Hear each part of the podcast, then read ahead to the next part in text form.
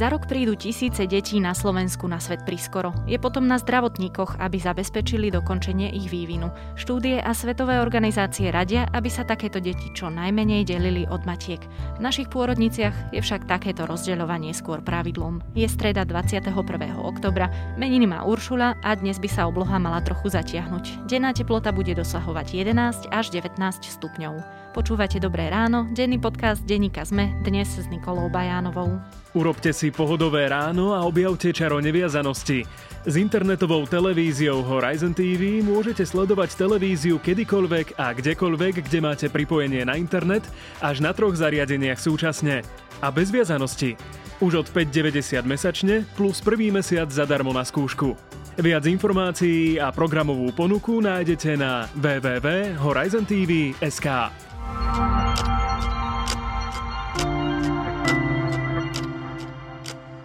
Poďme na krátky prehľad správ. Plošné testovanie, s ktorým by armáda mala začať už koncom tohto týždňa, by malo byť dobrovoľné. Ako ale upozorňuje prezidentka Zuzana Čaputová, o dobrovoľnosti sa nedá hovoriť, ak za jeho odmietnutie hrozí akákoľvek sankcia. Koalícia sa totiž zhodla na tom, že plošné testovanie má byť dobrovoľné, no ten, kto sa na ňom nezúčastní, pôjde do 10-dňovej karantény. Za jej porušenie, prípadne za pohybovanie sa na verejnosti bez dokladu o negatívnom výsledku, by mala hroziť pokuta viac ako 1600 eur. Minister zdravotníctva Marek Krajčí vyzval zdravotníkov a študentov príslušných odborov, aby sa prihlásili na pomoc pri testovaní. Slovensko bude podľa jeho slov potrebovať asi 20 tisíc takýchto ľudí. Prvé testovanie sa má zrealizovať tento víkend v Bardejove, Tvrdošíne, Dolnom Kubíne a Námestove. Zriadia tam 235 odberných miest.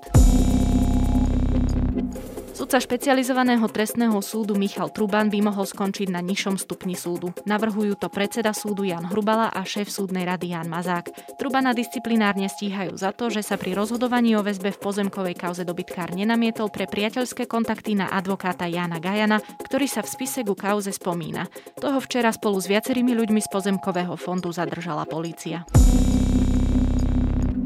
Oblasť potratov sa novelizovať nebude. Poslanci v útorok odmietli novelu zákona o zdravotnej starostlivosti, ktorú pripravila skupinka okolo Anny Záborskej z klubu Oľano. Z prítomných 117 poslancov a poslankyň bolo za len 58. Ministerka spravodlivosti Mária Koliková plánuje v roku 2021 otvoriť zákon o konflikte záujmov. Podľa svojho hovorcu zvažuje tiež zriadenie nového úradu pre majetkové priznania. Politici by ale svoje majetkové priznania zverejňovali podľa nových pravidiel najskôr v roku 2022. Viac správ nájdete na zme.sk.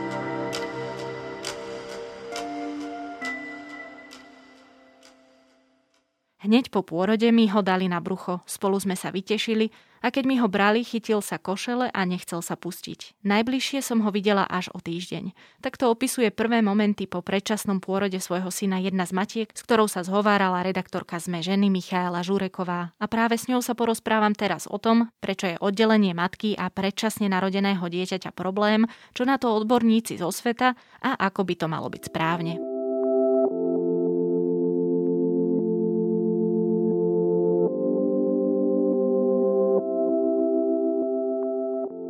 Miška, prejdeme si najskôr základy. Čo sú to predčasné pôrody? Prečo sa dejú? Koľko ich na Slovensku evidujeme? Asi by sme si mali na začiatok povedať, že čo je to štandardný pôrod alebo štandardná dĺžka tehotenstva. Tehotenstvo zvyčajne trvá tých 40 týždňov plus minus týždeň, dva.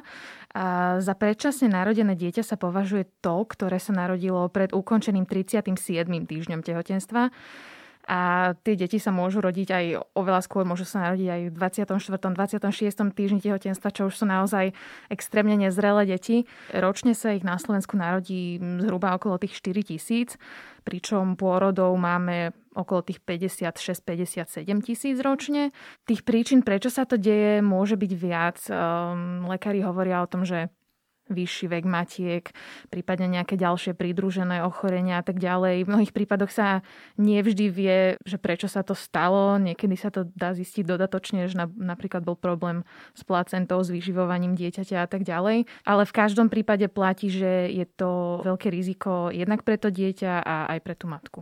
Koľko takýchto detí sa asi podarí zachrániť? Zachrániť sa podarí väčšinu detí. To je tá dobrá správa ale určitá umrtnosť tam vždy je, lebo tie deti sú nezrelé, hrozia im rôzne rizika zdravotné, ale v každom prípade, čo teda viem od lekárov a lekárok, je to, že v priebehu rokov sa to lepší, tá neonatológia a starostlivosť o ne jednoducho napreduje. napreduje takže Dúfam, že to tak bude pokračovať. Ešte k tým horším správam je, že ak sa aj takéto deti podarí zachrániť a povedzme v inkubátoroch sa dovyvíjajú, tak môžu mať trvalé následky. To sú aké? Medzi trvalé následky patria napríklad problémy s mozgom, čiže je tam nezrelosť mozgu, môže dôjsť k mozgovej obrne. Ďalším závažným problémom sú problémy s plúcami, lebo tie bývajú veľmi často teda nedovyvinuté. Takže mnohé z tých detí niekedy majú problémy s dýchaním ešte dlhoročné. Takisto problémy, čo sa týka motoriky, učenia, e, môžu mať e, ADHD poruchu, e, problémy s psychickým vývojom, správaním, emóciami a tak ďalej. Takéto deti ako sme si povedali, končia v inkubátoroch. Sú takéto inkubátory v každej nemocnici alebo sú nejaké špecializované zariadenia, kam ich prevážajú a každé jedno ide do takéhoto zariadenia, alebo ako to vlastne funguje? Tie zariadenia, o ktorých hovoríš, zrejme máš na mysli perinatologické centra, tých je na Slovensku 6, ale čo sa týka inkubátorov, tak e, samozrejme každá nemocnica alebo teda novorodenecké oddelenie má nejaké inkubátory a nie všetky predčasne narodené deti končia v týchto perinatologických centrách. To sú zariadenia, ktoré majú akoby tú najvyššiu úroveň tej novorodeneckej starostlivosti preto ich je na Slovensku len 6 a, a poskytujú starostlivosť naozaj že extrémne nezrelým deťom, prípadne deťom s extrémne nízkou pôrodnou hmotnosťou alebo takým, ktoré majú nejaké závažné zdravotné problémy po pôrode. Ale e, v zásade aj na bežných novorodeneckých oddeleniach by sa mali vedieť postarať aj o deti s ľahšou patológiou, ako to oni nazývajú, čiže tie, ktoré sa narodia síce predčasne, ale nemusia mať nejaké závažné problémy. Pýtam sa len preto, že tých 6 centier asi nie je úplne možno dostatok na to, čo teoreticky môže aj nasledovať, lebo ten trend, e, ak sa nemýlim, je stúpajúci. Tých detí sa predčasne rodí viac a viac. Možno nie je ani tak problém to, že tu máme iba 6 tých centier, ale to, že tie centrá sú poddimenzované jednak e, priestorovo a zároveň aj personálne. Čiže tam akoby je nutné, čo teda hovoria samotní lekári a lekárky, eh, zväčšovať tú kapacitu, aj čo sa týka priestoru a zároveň aj počtu zdravotníkov, sestier a tak ďalej. Čiže v tomto ohľade to asi do budúcna nebude úplne postačovať, keďže tých detí sa rodí čoraz viac. Tá poddimenzovanosť, tá preťaženosť spôsobuje, že sa vlastne nesprávame v nemocniciach a v takýchto centrách k tým maličkým deťom tak ako to najmodernejšie výskumy odporúčajú. Ten základný problém je, že sa rozdeľujú matky a takto predčasne narodené deti hneď po pôrode, čo teda nie je dobré. Ty si sa rozprávala aj s viacerými matkami, ktoré ti hovorili rôzne príbehy. Jeden z nich sa začínal tým, že porodila som dieťa, chvíľu sme boli spolu a potom som ho týždeň nevidela.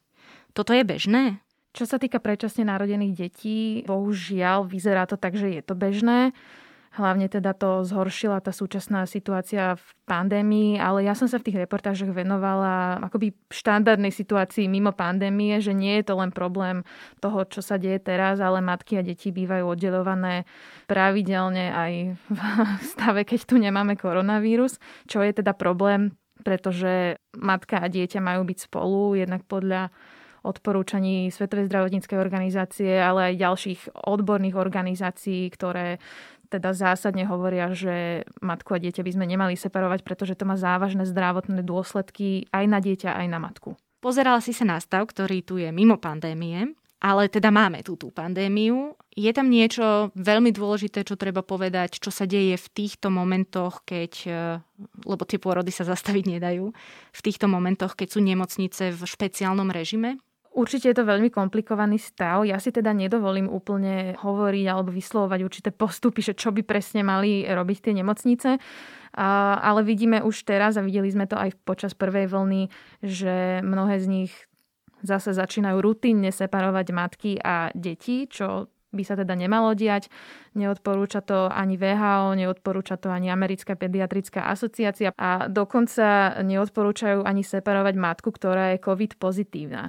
Samozrejme, za dodržania všetkých ochranných opatrení by mali práve aj takúto matku pozbudzovať k tomu, aby dojčila svoje dieťa a aby bola s ním tým systémom rooming in, teda že v jednej izbe a starať sa oň, kým nepôjdu domov. No ale veľmi pochybujem, že toto sa bude na Slovensku diať. V každom prípade odporúčania sú takéto. Tu len doplním, že možno niektoré matky samé to nechcú, lebo sa boja. Je to možné, samozrejme. Ale ak by to chceli, tak e, je oprávnené im to umožniť. Ako to vlastne ovplyvňuje ten vývoj dieťaťa v tých prvých dňoch, keď je s matkou a nie v inkubátore celý čas? Samozrejme, netreba akoby hovoriť o tom, že inkubátory sú zlé, to určite nie je pravda, ale čo teda hovoria mnohí svetoví odborníci, s niektorými z nich som sa tiež rozprávala v rámci tej mojej série, je to, že mali by sme dať na rovnakú úroveň tie technológie a lekárskú zdravotnú starostlivosť spolu so starostlivosťou od matiek. Pretože vidíme a výskumy ukazujú, že ak dieťa nie je oddeľované od matky, rýchlejšie rastie, rýchlejšie sa vyvíja, lepšie prosperuje, lepšie si udržiava teplotu. Samozrejme to prospieva dojčeniu, vzniku vzťahovej väzby medzi matkou a dieťaťom a toto by mali brať lekári a lekárky do úvahy a práve to sa nedeje v mnohých tých príbehov, ktoré mi ženy rozpovedali. Sa dialo to, že boli celé dni a niekedy aj týždne mm, separované od tých svojich detí, čo keď som toto spomenula práve tým zahraničným odborníkom, tak ako mnohí krútili hlavou a nechápali, že takéto niečo je tu vôbec možné. A toto sa dá tiež rozdeliť na rôzne akoby kategórie tých príbehov. Boli také, ktoré síce sa narodili predčasne, ale nepotrebovali práve to perinatologické centrum. Dokázali ich akoby donosiť e, práve v tých zariadeniach, ktoré mali aj bežné nemocnice. No ale potom boli aj príbehy, ktoré boli trošku ešte smutnejšie a to, že svoje deti videli len párkrát za pár mesiacov lebo boli práve v tých špecializovaných zariadeniach a tam už ani nemohli byť s tými svojimi deťmi. Áno, no toto akoby neospravedlňuje to separovanie, to, že boli tí deti v perinatologických centrách, pretože práve tie perinatologické centrá by mali byť nastavené na to, aby dokázali implementovať, respektíve zahrnúť aj tú matku do tej starostlivosti. A vo svete je toto úplne bežná vec, že tie centrá sú orientované na rodinu, ak aj nie na celú rodinu, že tam príde mama, babka, otec a súrodenci, tak teda tá matka minimálne tam musí mať vytvorený ten priestor, respektíve tie možnosti, aby mohla e, byť s tým svojim dieťaťom v kontakte koža na kožu, čo je práve ten dôležitý aspekt. Predtým, ako sa dostaneme práve k tomu koža na kožu kontaktu, tak vlastne len zdôrazním, že to, čo sa rozprávame o tých centrách, tak to hovoríme o príbehoch, ktoré sa naozaj stali ešte pred pandémiou. Ako je teda možné, ako to vysvetľujú, že nepustia tú matku rodinu k malému bábetku? Boja sa, že sa mu môže niečo stať? A je to podložené nejakými dostatočnými argumentmi? Tak argumenty sú na jednej strane tie, že máme málo priestorov, takže matky tu nemôžeme mať celý čas a púšťame ich iba v určitých časových intervaloch, kedy oni môžu alebo chcú. Zároveň je tam cítiť aj tú zodpovednosť na strane zdravotníkov, že boja sa, že čo ak by sa niečo stalo, ale práve tie svetové dáta ukazujú, že ten strach nie je vždy opodstatnený a že naozaj napríklad vo Švédsku, respektíve severských krajinách už aj úplne nestabilné malé 500 gramové deti v rámci výskumov skúšajú dávať okamžite matke do kontaktu koža na kožu a vidia, že tomu dieťaťu to prospieva.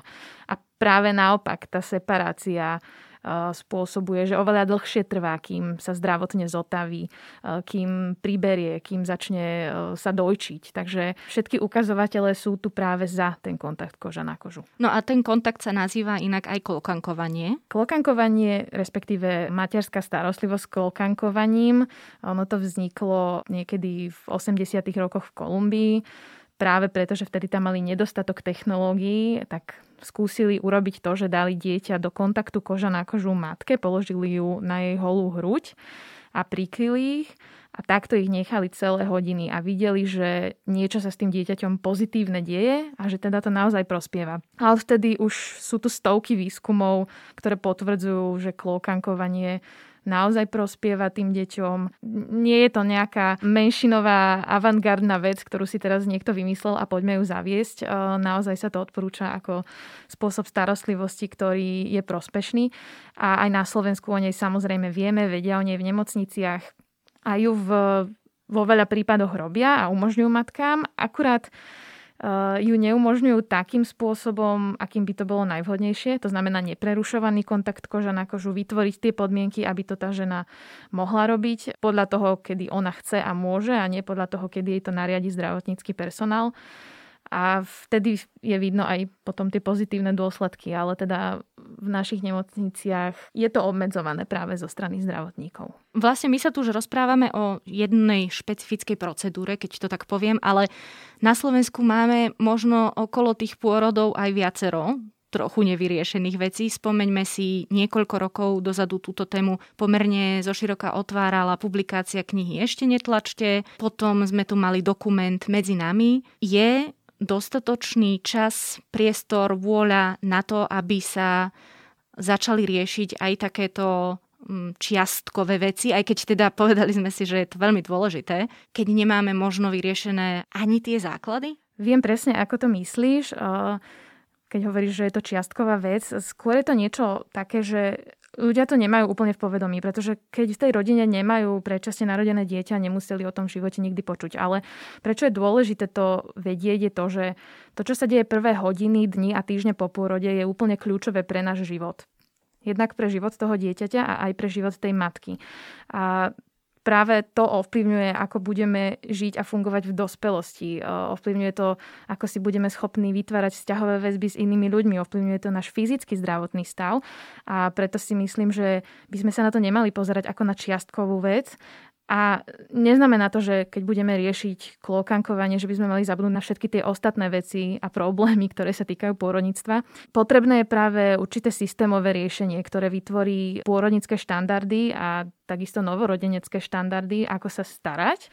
A vtedy tu môže vzniknúť akýsi súlad medzi tým všetkým, aby to dobre fungovalo, ale toto všetko tu nemáme a zrejme ešte nejaký čas potrvá, kým k tomu dospejeme. Povedzme, že to povedomie sa bude rozširovať. Rodičia to budú chcieť mm, robiť častejšie, aké sú potom tie ich práva? Môžu to vyžadovať, alebo tam narazia jednoducho na odpor toho zodpovedného ginekologa, ginekologičky alebo zdravotnej sestry a ďalej sa nedostanú, lebo tá im povie, že ja tu nemám čas pri vás stáť a tým pádom je vec vybavená. No toto je problém, ktorý sa ukazoval práve aj v tých príbehoch, ktoré mi ženy rozpovedali, že sa to deje veľmi často a mnohé z nich to aj vyžadujú, ale jednoducho veľakrát to stojí na ochote toho personálu, čo je absolútne neudržateľná vec a jednoducho nemalo by to byť o tom, že komu sa chce, tak ten pri mne bude stáť, alebo keď o tom ten lekár nevie, tak mi to neumožní.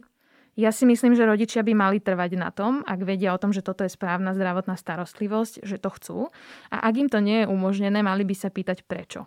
Samozrejme, ak sú na to pádne argumenty, že naozaj dieťa je ťažko nestabilizované, má naozaj že veľmi závažný zdravotný stav, nie je možné ho vybrať z inkubátora, v tom prípade nech im to lekári vysvetlia, ale ak nie, tak by sa mali dožadovať tej správnej zdravotnej starostlivosti. A ak majú podozrenie, že teda tá starostlivosť nebola poskytnutá správne, tak využiť všetky možné kroky mm, na to, aby ju dosiahli, či už sú to nejaké sťažnosti, alebo obrátiť sa na vedenie nemocnice, prípadne na úrad pre dohľad nad zdravotnou starostlivosťou.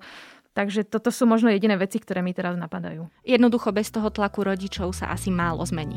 Vyzerá to tak, bohužiaľ. Hovorí redaktorka Michaela Žureková.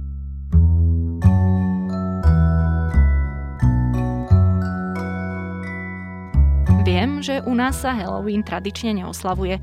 Kto sa však rád bojí, alebo aspoň rád počúva o záhadách, prípadne dokáže vypnúť pri hororových žánroch ako ja, odporúčam playlist, ktorý pripravili tvorcovia môjho obľúbeného Last Podcast on the Left – Tých som tu už mimochodom tiež spomínala. Nájdete tam rôzne napínavé príbehy, ktoré nielen dobre pobavia. No a nezabudnite, že dnes vychádza aj podcast Modrá vlna. Príjemné počúvanie a ešte pekný deň vám želá Nikola Bajánová.